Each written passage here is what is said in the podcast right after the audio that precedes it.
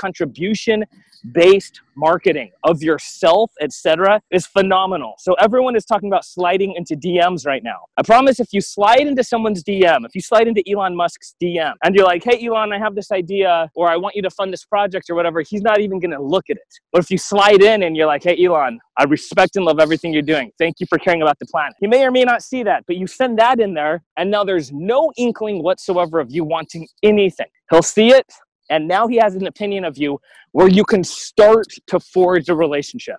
And after that first passing of the bridge, you don't think I want anything in return. And, and so you have no problem responding back. Once that response comes back, that's when you can start to build the relationship. And here's the thing you have to contribute an avalanche of actionable results before you expect anything in return. But that is how you identify and get a frother that will change your life into your life. G'day, frothers. You know those around us who operate at high energy levels? From friends, family, through to the famous. Those who emanate enthusiasm. They inspire you to be better. Their words give you a rush. This rush fires off dopamine right in the middle of your brain's reward center. My theory is that at times, just before we need to hit our straps, to tap into peak performance in our flow state, we find these people and harness their energy. I call this energy froth, I call these people frothers. This is a journey to find the frothers, to understand how they inspire themselves and others to be their best. And I'll pass it on to you on this podcast, dare I say Frothcast, so you can fly into your next challenge beaming, pumped, and full of energy. This is a coffee shop with a Red Bull chaser. This is Finding the Frothers. G'day, Frothers. Uh, trying a new introductory service here, just that, that cheeky, like, one minute hook from uh, the main man, Trevor Chapman, uh, who is going to feature in this episode. Uh, I, I've mentioned it before, but getting to listen to these episodes back is truly the best part about the podcast. Editing, yeah, not too bad, but um, yeah, getting better at it.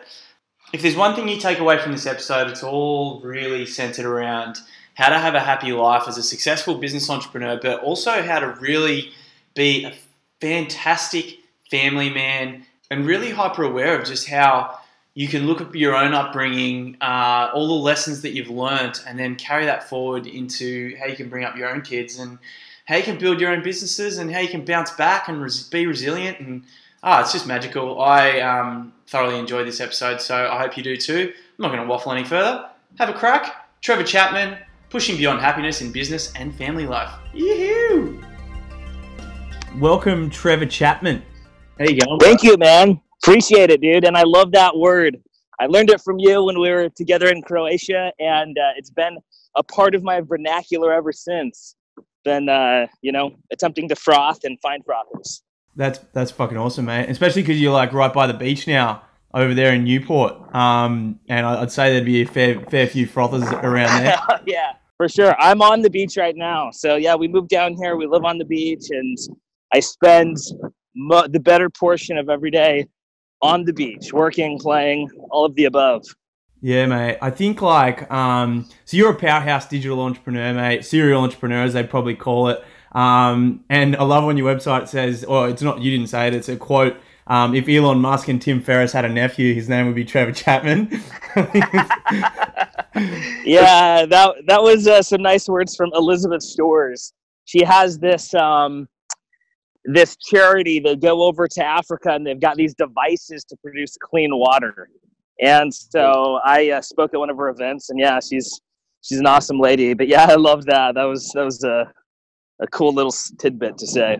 That's awesome. Bro you, i worked with a, a, lady in the uk like six years ago um, on on a device to clean water out in africa as well. Um, super powerful. Uh, and i mean we should all try and have clean water. So um, we were actually selling them to rich people to subsidize. It was like one for one Tom's model, but um, yeah, dude, I think like uh, uh, more than more than like I guess when we first met, um, you you have got such an impressive rap sheet, but you're just a fucking legend. Like when we first met, we were just chatting as mates, um, and I I literally like I think you mentioned you had you had a few businesses and stuff, and I sort of said what I did, but um, you were just such a, a, lovely human straight from the start. So um, I'm, I'm stoked. Like I'm stoked to, to have you to be inspired by you in a business sense, but I'm even more stoked just to, to be able to call you a mate. That's awesome, Benny. Thank you, man. I appreciate that. No worries, man. So I, I did take you through the the Finding the Frothers uh, podcast when it was when it was just a, a humble thought, um, and this was before I knew that you had a a frigging top top uh, business podcast beating out the likes of Tim Ferriss on a regular basis, and I, I felt like a bit of a doofus, like pitching you this pitching you this idea podcast when you've got this this crusher uh, podcast. So uh, yeah, I just wanted to point that out. It's kind of a funny moment when I was sitting there listening to you um, talk to the crowd about how how you built your podcast uh, so rapidly and and um, found frothers to talk to. And yeah so thanks a lot mate. Thanks for the inspiration. Um, you bet man. You bet man. And just in my experience with with your podcast it will benefit the audience a lot but the connections that you'll make as you interview people and become friends with them and then meet up with them i mean that you can't put a price on that. You just can't. It will allow you to access people that otherwise you'd either have to pay you know a hundred grand for an hour of their time or or you know commit some sort of act of voodoo to get them in the same room with you. So it's uh it's highly beneficial. So i'm excited to see where finding the frothers goes man thanks dude um on the froth on the froth topic what, what what's got you absolutely frothing at the moment yeah so there's there's a couple things man we uh, i i um like you know, I think a lot of entrepreneurs, my mind races and it's, I've got multiple trains of thought simultaneously. And so I'm usually involved in multiple things. And the older that I get, the more I realize, and I've said this for a decade and everyone knows this, but you know, but what you focus on grows. Um, and uh, if you want more, deserve more, deserve more by working more, etc. And what I've tried to do this year is really hone down even further on my focus. I uh, you know, a few years ago, well, probably like 10 years ago, I was able to sell my first company. And uh, that kind of created a snowball effect with companies following that in short order. And there were a few years when I was just kind of running all around doing anything and everything that I thought was fascinating. And I was able to be involved in a lot of cool things, you know, from being an angel in a bunch of different tech companies, you know, from circle.com to BitPay um, to late Stage and Airbnb and, and 20 others. Um, and, and it provided a lot of excitement. But as I get older now, I'm able to identify specifically what the outcome is that I seek, what the result is that I want. And so this year, 2019, I've just really honed down and cut off a lot of those things that don't maximize my joy or measurably and fanatically move the needle forward so I when I when I sit down and I decide what I'm going to do and what gets me frothing at the moment, there's two elements that have uh, full power in my mind. The first one is peace of mind. Peace of mind. You can't put a value on peace of mind. So whatever I do, I want to know that it's not going to keep me up at night. That that element of peace of mind is so important to me. And number two is tranquility. I seek. See, I don't like to say happiness because happiness people are happy when they're high people are happy when they get revenge people are happy when this or that right and so happiness is kind of this elusive moment in time in which uh, the neurochemistry of your brain is just squirting dopamine and serotonin so it's it, while i love happiness it's not happiness that i seek it's tranquility because tranquility is a state that extends beyond happiness it, it extends beyond emotion so so when I sit down, I'm like, what what is it that I want to do this year? What what gets me frothing? I, I start off always by kind of looking at it through the filter of peace of mind and tranquility. So that was kind of, of a long preamble to lead up to where I'm at now. Um, I've got a couple projects that I'm focused on uh, that I'm stoked about. I partnered with Rob Dyrdek.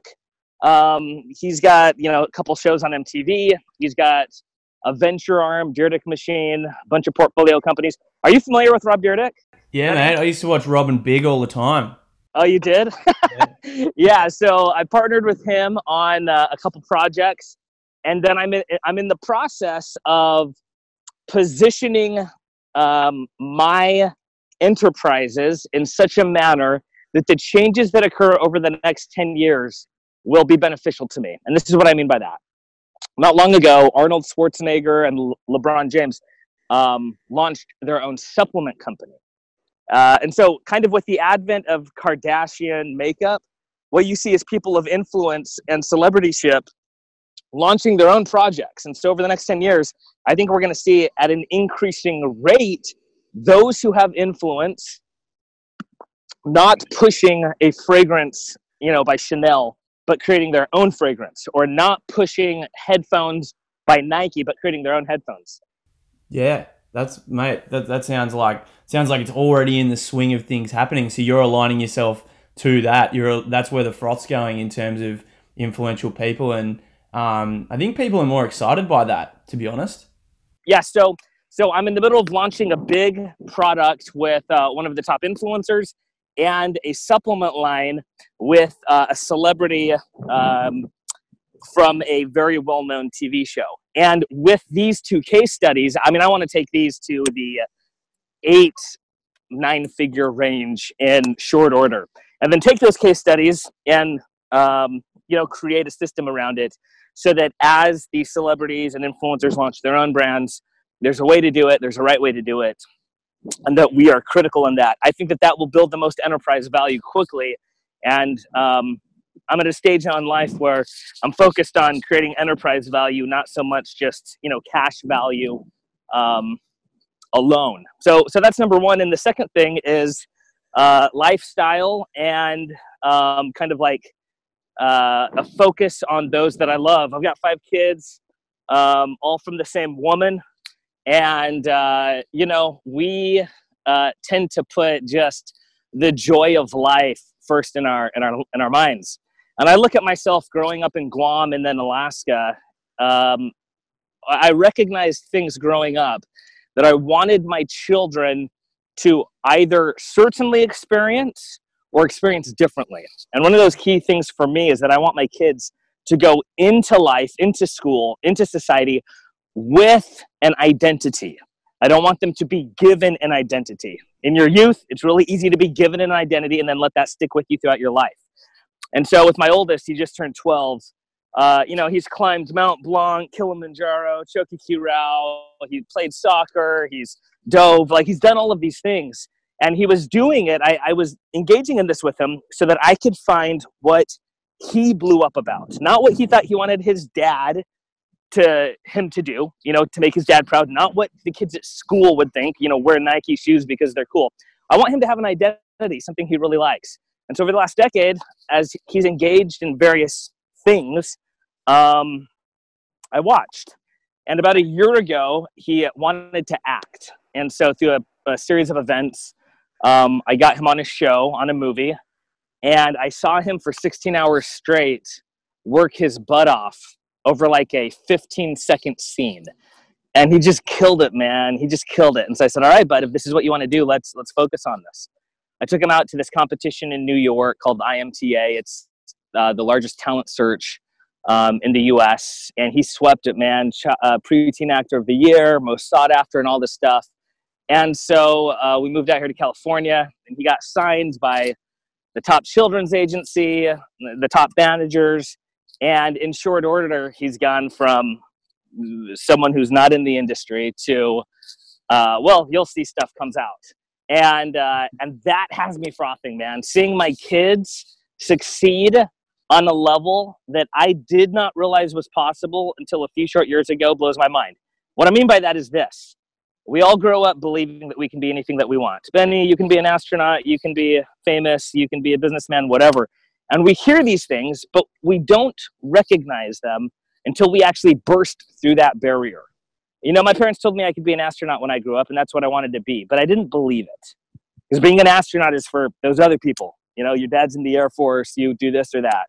Or an actor, that's for other people, or this or that. You know, I grew up my whole life believing that I was, you know, the peasant, uh, cool, charming peasant boy. you know, like the poor kid that would like uh, uh, swoon the princess.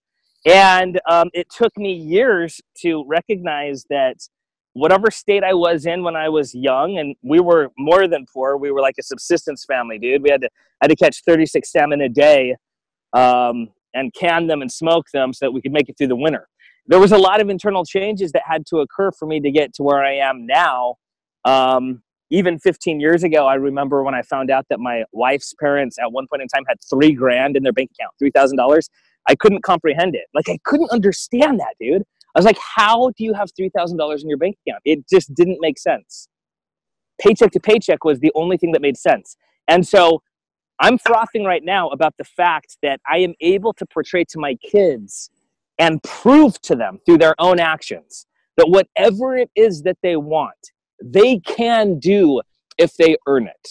And and that dude, that took me most of my adult life to learn. I worked my butt off, but I never thought that I could achieve it because there's a class system and a hierarchy. And with them, I think I'm I'm helping them learn those lessons way earlier than I did. I, I love listening to you speak about your family. Um, you're so passionate. Uh, I anecdotally talk about um, the way you go about parenting and and what I've learned from you, even though I don't have kids yet, just with um, friends of mine who are you know uh, in the entrepreneurial space and just about to have their first kid, and like it's super inspiring, man. So like I'll I'll put links into where you you probably talk further at length, or you know getting people to follow you and, and see how you interact uh, with them. It's, it's really inspiring that you know some people I think make it a cop out that once they once they have um, extended responsibilities that they have to drop one thing or the other. Um, but you just you're the, you're the living, breathing example of someone who embodies, um, you know, taking control of all elements of your life and, and making sure that everyone benefits. Uh, it's beautiful, dude. Thank you, man. Thank you. It's it's something I never wanted, man. When I met, you know, the girl I fell in love with, I said, "Look, I do not want to ever lose passion, and if slash when we have kids, I why why would we have kids if we believed that life ends when you have kids? And she felt the same way, man. And so um, yeah, dude. On that, can, can I go on a one small tangent real quick that I think is beneficial regarding kids and everything? Because yep. you say you don't have any, you don't have any that you know about. yeah, I spent a fair bit. I spent a fair bit of time traveling, so uh, yeah, yeah. Hopefully uh, this podcast doesn't dude, get too big. But um, but um, Oh, freak! What was I gonna say, dude? I laughed so hard at my own joke that I popped the thought out of my brain.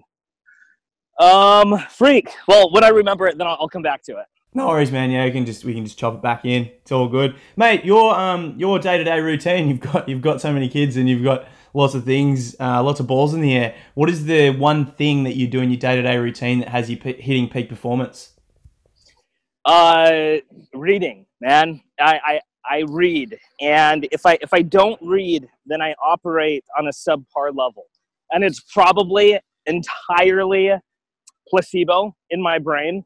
But I find that when I do read, I'm more motivated to get things done. By the way, motivation is bull. Like I, I don't think you should ever wait to be motivated for anything. Motivation occurs after you achieve. Everyone waits for motivation they wait for motivation to hit them to act, but motivation is a byproduct. It is a result of acting.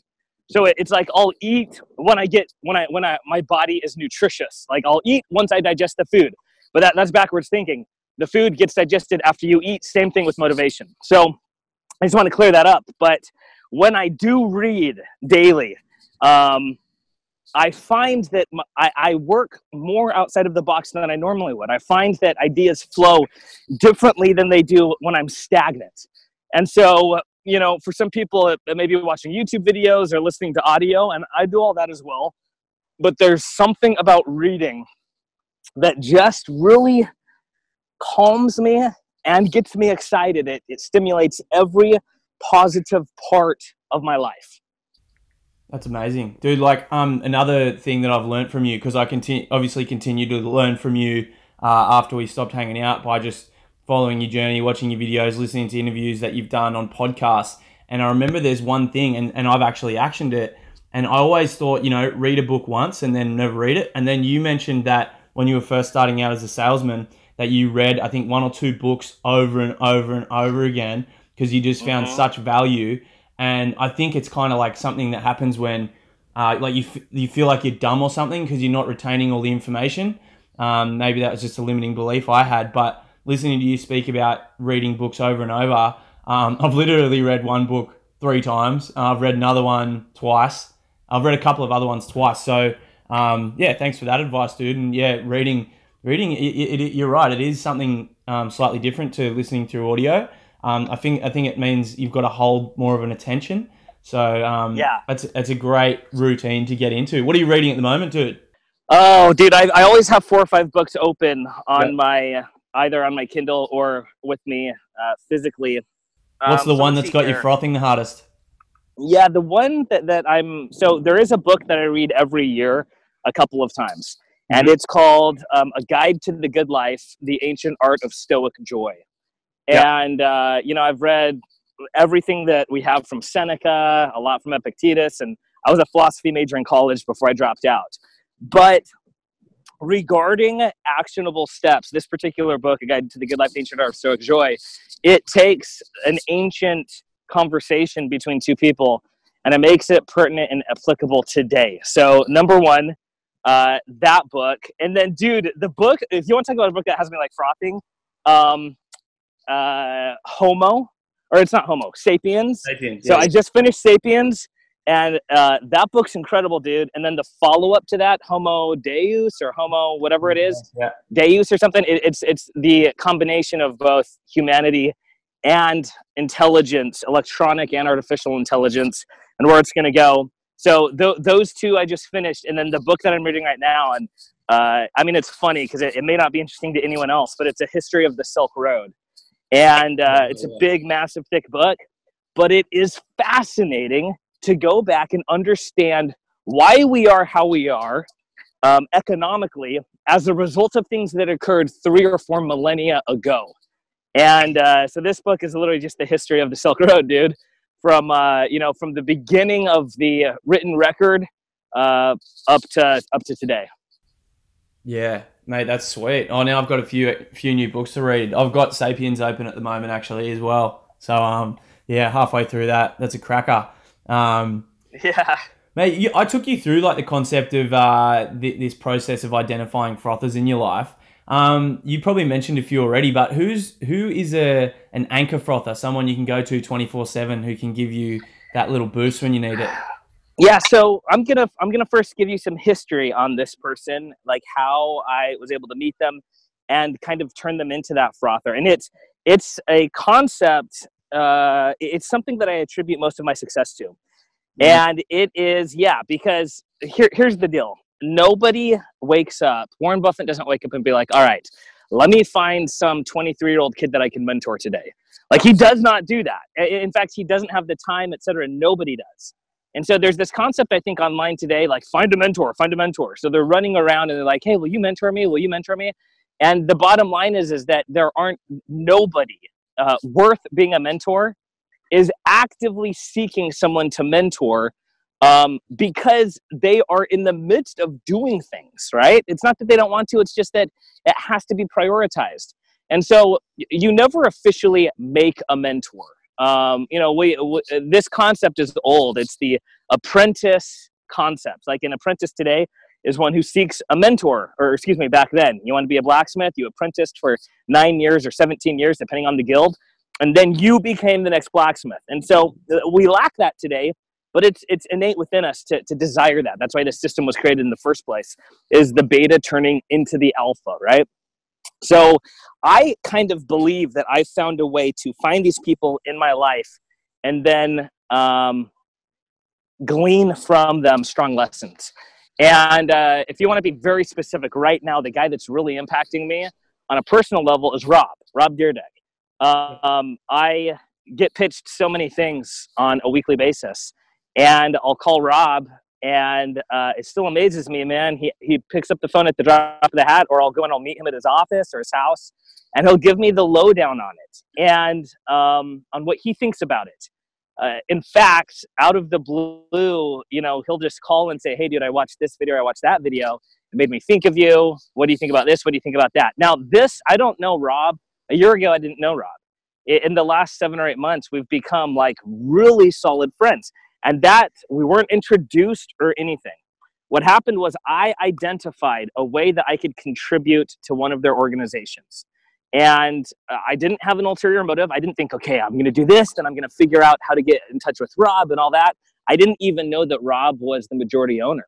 I just found a way that there's this company out there, and I liked the guy that was running it, and I and so I gave them, I gave them this plan that you know I drew up, and I said, dude, you guys need to implement this. You'll triple, quadruple your revenue overnight.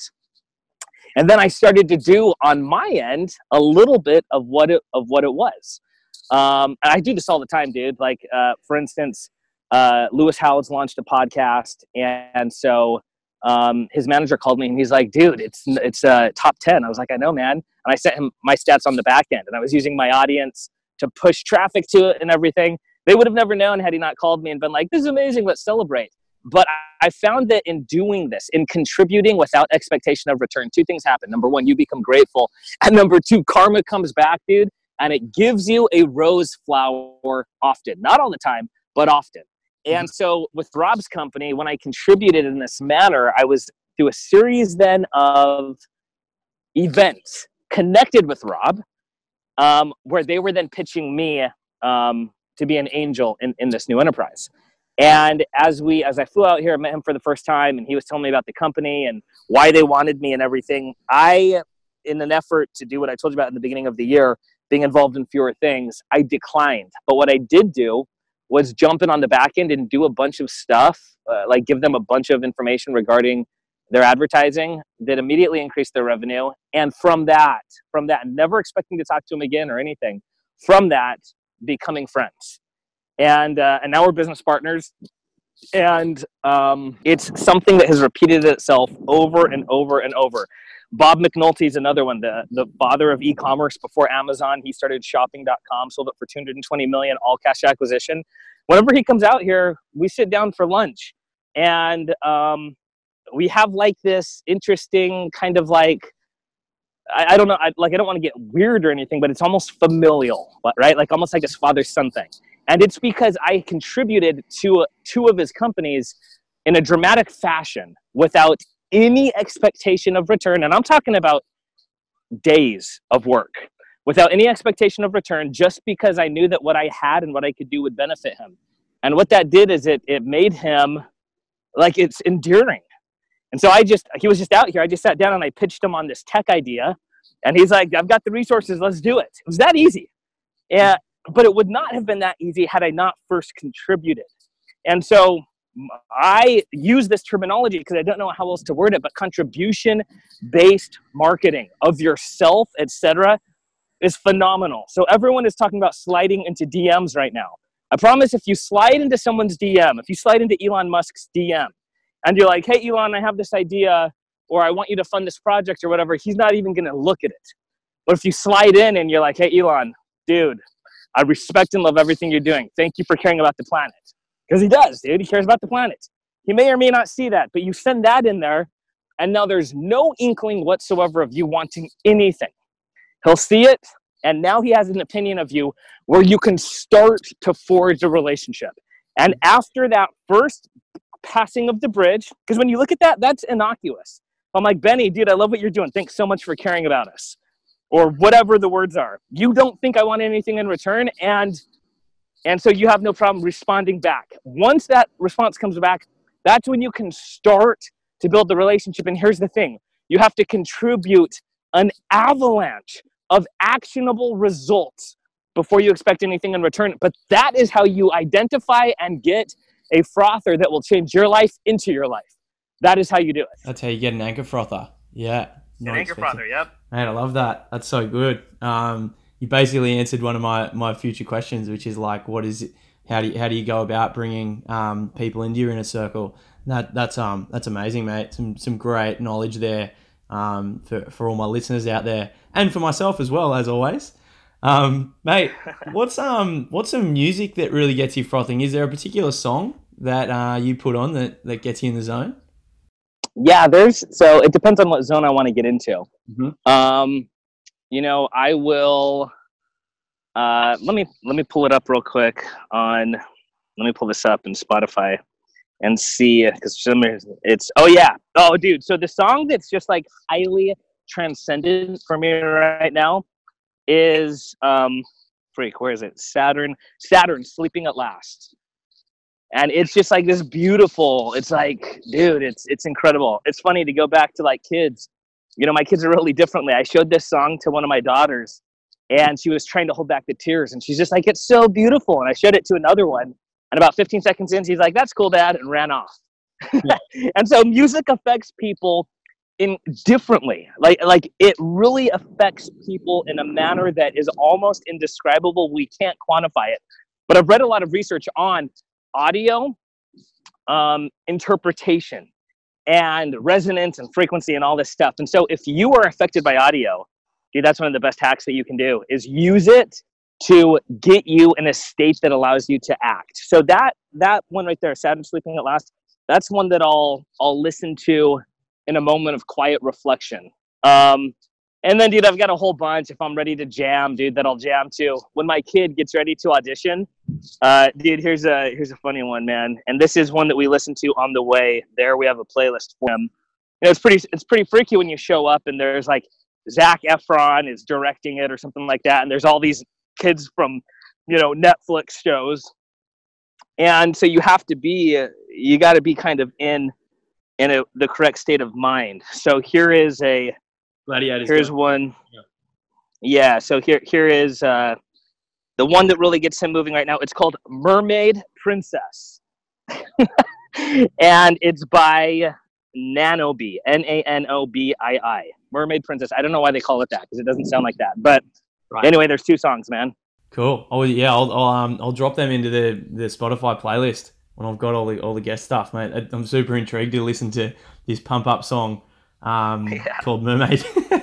yeah. Um, yeah, awesome, mate. I think I have a feeling that, uh, and I probably shouldn't do this as a podcast guest, but uh, host, um, that your boundary frothers, which are people just outside your inner circle, will also be your hero frothers based on your network. But I'd be interested to know who's someone just outside your network who you'd really love to to bring in. Dude, so it's hundred percent Elon Musk, yeah. and I he and I am in the process of making that yeah transitioning from that boundary frother to the hero frother. Dude, I'm in the process of, of making that happen. I've got a buddy, and he is going to break a billion dollars, um, totally off of Facebook ads, in the next month or two. Wow. Um, selling precious metals. He is the most intelligent person I've ever met in my life. I usually believe that I can hold my own, but when I meet with him, um, I have just this innate hierarchical sense, you know, because we we are beasts of hierarchy. And in the intelligence hierarchy, dude, he he just dominates me and anyone I ever put him in a room with. And as a result of that, I think there's very few people that are so hyper intelligent that they can hold a conversation uh, with a few people like Elon Musk. He's one of them. And so Elon and him are friends. And this guy is uh, like a really close friend of mine who, when he's having issues, will call and etc. And so, yeah, man, all the way Elon Musk, and I'll tell you why. Um, sorry, are we allowed to say the what? name of your buddy? Because I'd love to look him up. Yeah, so I'll I'll tell you offline. He's the only person in history to turn down an Inc. magazine cover. He is very. He wouldn't jump on my podcast. He wouldn't be a part of uh, these various, you know, like econ and these conventions and stuff I put on. So he's highly private. He has an incredible net worth, dude, and he uh, was a orphan child who literally spent six or seven years just on the streets in New York, no home in his teens. And so it's like the ultimate story, dude. The ultimate story. Uh, magnificent person, though, dude. So, such a magnificent person. But um, the reason why I respect Elon Musk so much, is, there's a few things. One, when he believes in something, he's all in. And too many people don't go all in with anything. You know, he makes 170 or 180 mil from selling X.com, later PayPal. You know, puts 100 million into uh, SpaceX, 70 million into Tesla, and his last 10 million into Solar City. And he says that he had to borrow money for rent the next month. Yeah. Now, I, I understand that that is a highly risky move. But what it also does is it shows the absolute certainty that he has in his own abilities. And I think we lack that kind of as uh, both individually and collectively, as small units and as large units uh, of people. We lack the certainty that comes from a highly aware sense of self knowledge, of self awareness. And he has that, number one. And number two, um, when I watched I've watched all of the interviews that exist from him out there, and then from the people that, that I know that know him personally. He truly, he truly has a sense of duty to our species that is rare, especially for people in his position. People in his position typically focus on self, and they see the rest as you know beasts of burden or you know, uh, they may not necessarily be worth as much as them just intrinsically. And he's not that way. And I respect that. I respect that so highly. He thinks differently than all of us. From something as simple as traffic, we work in 3D buildings and then we drive home on 2D lines. I mean, th- these are basic engineering problems that shouldn't be problems. Um, and yet he'll, he's the only one that thinks of them on a level um, of that magnitude, you know, and then his ability to influence. He's not an orator. He is not good at conversation. He is not good at presentation. And yet he can sell, you know, a million dollars of baseball hats and 20 million of not flamethrowers with just a few lines, you know? And, and it's not because it's not because he's an idiot on YouTube. It's not because he was pretending to be somebody else in a movie. It is 100% because he is himself. And, and when you are validated by the entire world by being only you, not pretending to be someone else as an actor, not on the cover of all the, you know, when you are you and you wield that influence, there is something special about you. Yeah, mate, I love that. Um, and I have no doubt that I'm going to be seeing a, a photo of you uh, popping up with Elon in the not too distant future, um, smashing the hero frother status. And I might just say, uh, you know, um, we had a little part to do with it at finding the frothers. yeah, man. Dude, who's um who's someone who has uh, passed away either directly in your life or or um it can be anyone who still inspires you, and how do you access them? So let me let me give you two different examples. So you know, I find I love history, mm-hmm. and my my oldest son he does too. And so this year, instead of climbing, we I do I take each kid on a rite of passage trip every year, something that tries them and tests them. You know, turns them kind of into a man or a woman. And uh, this year, we are following Hannibal's route through the Alps to the best that we can. No one knows the exact route, but but to our the best of our knowledge, we are going to go through the Alps the same way he went through the Alps with elephants and exotic war beasts in his armies. The great, the greats of the past that are still great today are pinnacles of humanity. It, it's, it's easy for someone now to be remembered because we've got, you know, quadrillion, t- you know, zettabytes of data online, and you can and you can keep people who are marginally influential forefront as a result of that. Correct. But two or three thousand years ago, that wasn't the case. And so, if someone who lived then is still applicable today, it's because they transfigured the way that, as a species, we thought, that we acted, etc. And so, I've got a whole slew of people um, historically that inspire me and, and move me forward. You know, Marcus Aurelius, a prime example. Um, but I'll, I'll, I'll, take a spin on that, dude. Someone that used to really inspire me that um, that is kind of no longer holds that light for me, but I but I, I still uh, have a lot of respect for this person is Richard Branson. In 2008, I moved down to Florida. I had three pest control offices. That year, we lost tens of thousands of customers practically overnight. Uh, went from thinking I was the bomb to thinking I had to get two shifts at Walmart because that was all I was worth. I back then couldn't understand that the economy had anything to do with my failure. You don't when you're in your young 20s, you know? Mm. So I'd come off the best year of my early business life into losing everything. And, you know, dozens and dozens of employees and, like I said, tens of thousands of customers. Anyway, prior to that happening, we moved down to Florida for one reason. And it was because at the end of the season, after I built that office, I was going to buy a sailboat and go sail down to Necker Island and hang out with my best friend Richard Branson. But he, the only thing was he didn't know that he was my best friend and we were going to hang out. Yeah. so I was just going to jump on the boat and go go hang out with him. And uh, when that all fell apart, um, the reason why he influenced me so much is because when that fell apart, I got this internal sensation that I had never experienced before. I hadn't really been depressed or had this anxious energy to me. And so when that that happened, I thought that there was something wrong with me, like biologically, neurologically. I was like, oh, freak, man, am I depressed? What? And I just couldn't comprehend it. And I like tried to push it out of my mind. And I, I remember reading a quote from Richard Branson in one of his books where he said, when I turned 40, I was uncharacteristically unhappy. And I thought, dude, that's me. I'm uncharacteristically unhappy right now. And uh, in fact, I remember at one point, like when it all hit me, I had three dozen employees. The next day was payroll. Didn't have enough money to pay them. I'm freaking out, man. I'm, I'm losing it. And what was happening internally was so dramatic and so traumatic that it had an external influence on me. I kind of like came to curled up in the fetal position laying on the ground. I crawl back to our room and I find my wife. I'm like, Case, I need like I am freaking out right now.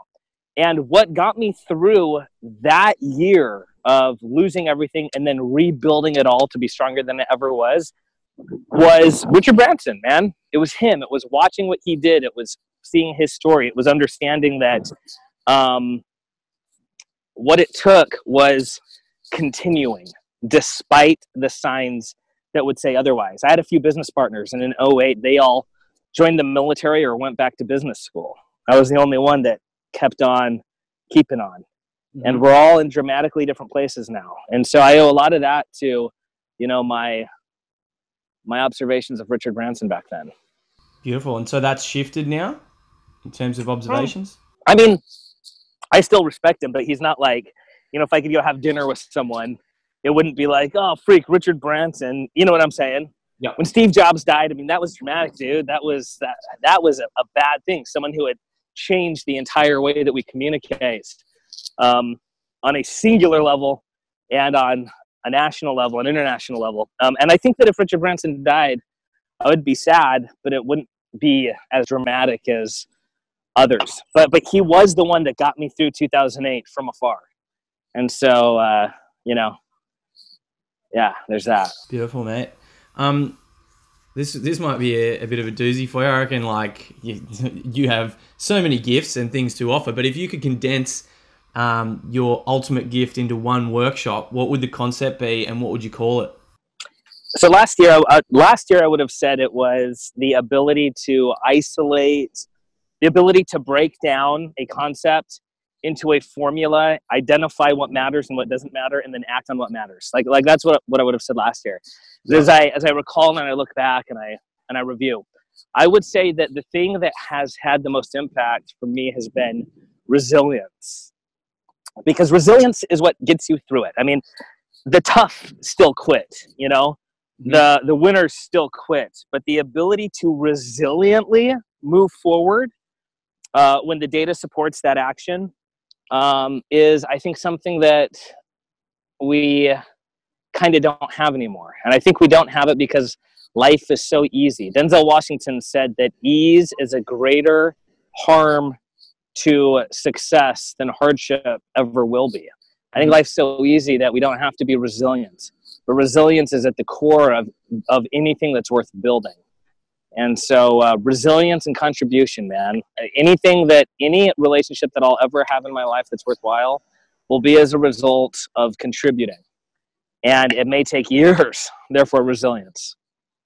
Is that, is that, is that kind of too out there, or does that answer? So that's, that's amazing. I, yeah, I always love this question because they're, it's pretty much every time there are workshops that I would attend, especially because I know you guys as frothers and, um, and yeah, resiliency is such a big, big core part. It's actually that's fucking awesome for who I want to connect you with. But just before I do that, um, how can people connect with you, dude? Like, what's the best way? Obviously, you've got your amazing podcast, The Trevor Chapman Show, but yeah, how can people connect with you? Well, that yeah, dude. So I actually, uh, my podcast is on hiatus right now. This okay. was part of the 2019 stuff where I had to identify what I could and could not spend time on. Mm-hmm. And so right now the podcast is on hiatus. I mean, it's still up there, so Fully, yeah. I'd still recommend people go back and listen to, to some of the amazing episodes. I'll post yeah, some well, of my favorites in the notes. Yeah, if you if you jump on Instagram and DM me on Instagram, um, you can get a hold of me that way. You, know, you can send me an email, Trevor at trevorchapman.com. Um, and uh, I mean, those those are probably the best way. I uh, it, it was interesting, dude, because I had um, fairly. I'll, I'll probably have lunch with two or three people I don't know a week out here and last week I had some guys fly in from, I, am pretty sure that they're out in Australia with you. I'm not sure though. And they flew in and they wanted to be, they wanted to meet, and I couldn't meet with them. And I and so I sent a couple of my staff to meet with them. And I was like, what was it? You know, what was it that they wanted? And um, they said that they wanted to network. And having been a product of very solid networking in the past, I think that they probably um, took that mentor route that for anyone listening is not the route to take. Yes. It, it's again, so I just want to, it is the ability to impact somebody else positively, and they will then always try to meet with you. And so that, that just came to mind for, for whatever reason. But um, yeah, man, Instagram. I just brought that up because they DM'd me on Instagram. But Instagram and email is the best way to reach me. Awesome. Um, I've got a concept of like mentors, which is mates as mentors, and like it's a mutual, oh, ben- cool. mutually beneficial yeah. um, transfer of froth. And I and I found that as well. Like um, at the school I went to in London, um, after I left, it's part of this. This it's an amazing like ten month intensive advertising entrepreneur school, and um, as part of the process, you're invited back to become mentors. And I didn't realize till I went back that, and it was only one, two years later, that I was what the mentors had said that they, when they came into the room, they were getting just as much from the students as um, vice versa. I was like, wow, it's so true. And that's why I think um, the mentors thing's great because you want to be hanging out with people you call your mates. Like it sounds like you've got with Rob and, and the other guys that are in your, that you pull into your life and um, that have, that have come about through your endeavors. So I think you've got a fuck ton of you're a mentor to so many people, and you've and um, you've got a bunch of awesome mentors as well. Dude, I love that because that that's so true. If you want someone to mentor you, then they have to like being around you. They they want to selfishly help you. Like they want that. And that's when mm. someone helps you, it's because they selfishly say, I want this person to succeed. And yeah. there has to be a reason for that, right? And so the the mentor thing, that's that's good, Benny. I like that, man. All right, yeah, maybe we should we should write something on it. Um, get it out into the universe, dude. So yeah, I'm gonna I'm gonna connect you with a, a frother. I like the uh, so I'd say you two guys were the two inspirations for me starting a podcast.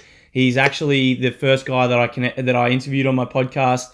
Um, he trains people from uh, the top athletes uh, in Australia through to everyone who will listen on mental uh, resiliency that's why I think resiliency comes up, mental strength.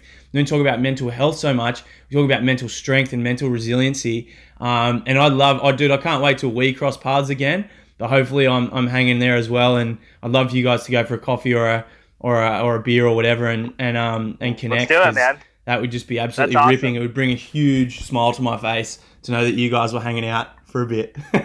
Let's do it, dude. I'd love that yeah, so Brett Robbo, shout out to you, bro. That's um that's what we're gonna do. Hook you up with main man Trevor Chapman, dude. Thanks so much for for your time. Uh, I know you're a busy dude, and um, I really appreciate it. And this is literally going to be an episode that I will revisit, like we revisit books, um, over and over because so much value in there, mate.